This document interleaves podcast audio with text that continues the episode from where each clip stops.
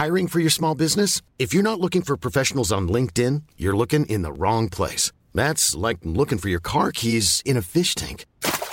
LinkedIn helps you hire professionals you can't find anywhere else, even those who aren't actively searching for a new job but might be open to the perfect role. In a given month, over 70% of LinkedIn users don't even visit other leading job sites. So start looking in the right place. With LinkedIn, you can hire professionals like a professional. Post your free job on linkedin.com/people today.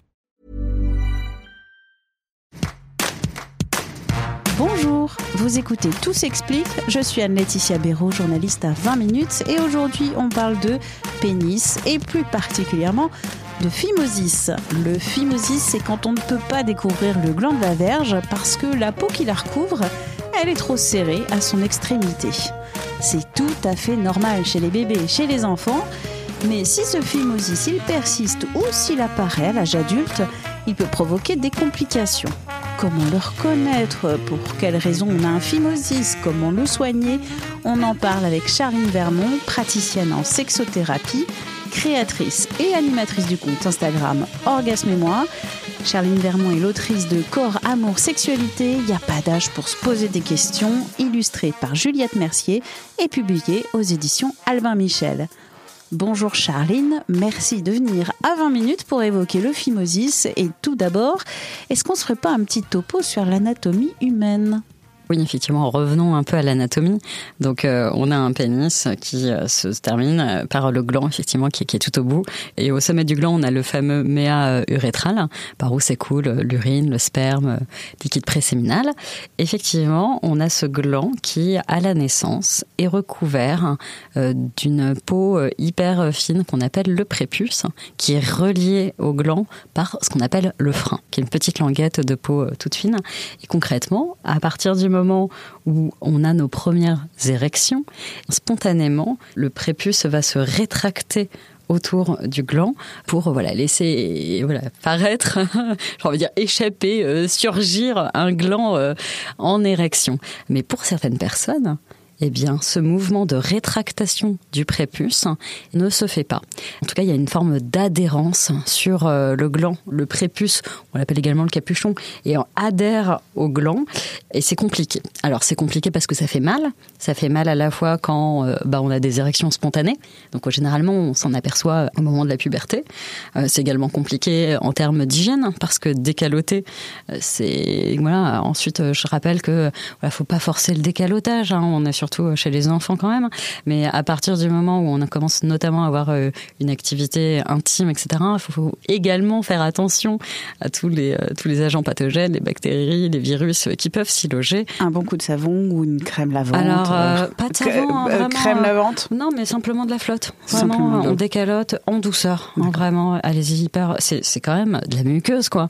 On décalote en douceur, on passe un petit jet de flotte, on élimine ce qui doit être éliminé, mais le problème pour les personnes qui ont un phimosis, qui ont des adhérences, c'est que ce soit au moment d'une érection ou au moment de la douche, c'est compliqué de décaloter.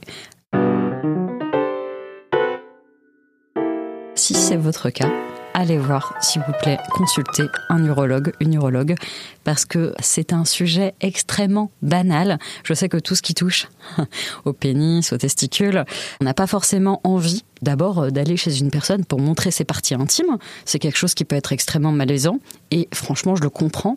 Ensuite, rappelez-vous que c'est quand même des sujets de santé qui sont importants. C'est important qu'il y ait une personne qui puisse regarder ce qui se passe et vous dire... Ce qui se passe dans votre cas, les phimosies, c'est quand même 10 à 20% de la population. Donc la réalité, c'est que ça concerne, tu prends un wagon de métro, t'as 50 personnes. S'il y a 25 mecs propriétaires de pénis, tu peux être sûr que là-dedans, il y en a déjà 2-3, qui ont été concernés par un phimosis. C'est important. Eh bien, on va généralement pratiquer une circoncision dans un cadre médical. C'est une opération généralement en ambulatoire, c'est-à-dire qu'on arrive le matin, on part dans la journée, ça cicatrise avec des crèmes extrêmement rapidement. J'ai envie de dire, apaisez-vous. Il y a vraiment une solution rapide. Ça se trouve, la solution, elle n'est pas chirurgicale, mais vous en parlez à votre urologue pour en avoir le cœur net. Et peut-être aussi finir sur un truc important, c'est que le clitoris, qui est vraiment, d'un point de vue organe embryologique, c'est l'équivalent anatomique du pénis, pour les personnes qui ont une vulve, et ben chez les clitoris, on retrouve également, à peu près le même ordre, hein, 10 à 20% problème de capuchon, des problèmes d'adhérence du capuchon au-dessus du clitoris. Et là, vraiment, cette espèce d'adhérence, elle empêche concrètement une sensibilité clitoridienne maximale, sachant que c'est le gland quand même qui concentre l'essentiel des terminaisons nerveuses, enfin 80% des terminaisons nerveuses du clitoris. Donc, si on ne peut pas avoir accès au gland, s'il est complètement enfoui sous son capuchon, eh ben, en termes d'épanouissement personnel, sexuel, ça a un impact. Il y a également, pour vous, des chirurgiens, des gynécos qui pratiquent de la chirurgie. On appelle ça le désenfouissement du clitoris. C'est un acte encore extrêmement banal. Voilà, on va venir simplement, généralement avec un petit laser, hop, on vient décoller le capuchon du gland. Ça se produit également en ambulatoire. C'est tout simple et ça permet à beaucoup de personnes, eh bien voilà, d'accéder enfin ou de retrouver vraiment des sensations voilà, extrêmement plaisantes au niveau de la stimulation du gland du clito. Tu as parlé de traitements donc chirurgicaux. Ouais. Il y a aussi des traitements médicamenteux. Parfois, parce que le phimosis, parfois c'est dû à une infection. Exactement. Une infection à lichen, par exemple. Exactement. Et donc, on peut aussi traiter avec des crèmes. Exactement. J'ai envie de dire, allez voir une urologue, vraiment pour regarder à quoi est dû votre phimosis. Il y en a, effectivement, c'est juste anatomique. Vous êtes né comme ça. Pour d'autres personnes, si ça apparaît notamment au cours de la vie de l'individu, c'est-à-dire ça marchait bien et puis ça marche plus. Là, en tout cas, la solution n'est pas chirurgicale parce que la gauche est sans doute différente. Ça peut être effectivement des infections, voilà.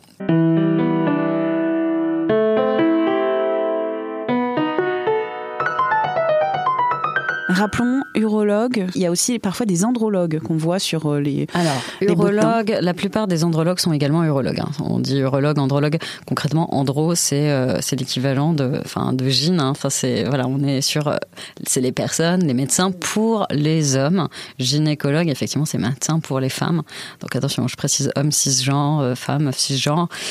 Donc, andrologue, concrètement, ce serait la personne qui serait effectivement habilitée à avoir un regard spécifique, notamment sur la sexualité des hommes. La plupart des andrologues sont d'abord urologues, parce que c'est des personnes qui sont amenées à observer les pénis, les testicules, et c'est les personnes sans doute les plus exposées, et tant mieux, aux questions que vous pouvez avoir en termes de sexualité. J'invite peut-être les parents qui m'écoutent, de même qu'on a cet accès, en tout cas pour les femmes, à une consultation chez une gynéco, une sage-femme. C'est évidemment pas obligatoire, mais on peut avoir cet espace qui nous appartient, ou médecin généraliste, pour poser nos questions concernant, ça peut être la puberté, ça peut être des questions de sexualité, ça peut être également discuter d'une méthode contraceptive. Eh bien, cet espace-là, ce qui serait absurde, c'est qu'il n'existe que pour les femmes et pour les jeunes gens alors, qui atteignent leur puberté, qui commencent à vivre leurs premières expériences. Quel espace y a-t-il ? Quel espace d'expression ? Quel espace de soins ? Quel espace médical on aurait ? Et je trouve que c'est intéressant en fait de poser les choses et de se dire bah tiens, en tant que parent, j'ai pas moi forcément ni des réponses à ces questions. Et je suis peut-être pas la personne avec qui mon enfant a envie ou mon ado a envie de poser des questions très intimes. Alors peut-être proposer à votre enfant, à votre ado, de lui prendre rendez-vous chez un urologue, andrologue, pour avoir un espace pour poser ses questions. Je trouve ça assez chouette. Si vous avez aimé cet épisode et Tout s'explique en général, n'hésitez pas à nous laisser des petites étoiles sur Apple Podcasts ou Spotify en particulier. C'est bon pour le référencement. Tout s'explique aux manettes Anne-Laëtitia Béraud. Pour m'écrire audio@20minutes.fr et pour vous abonner à Tout s'explique, visez la page Les podcasts de 20 minutes sur votre plateforme d'écoute préférée. À très vite.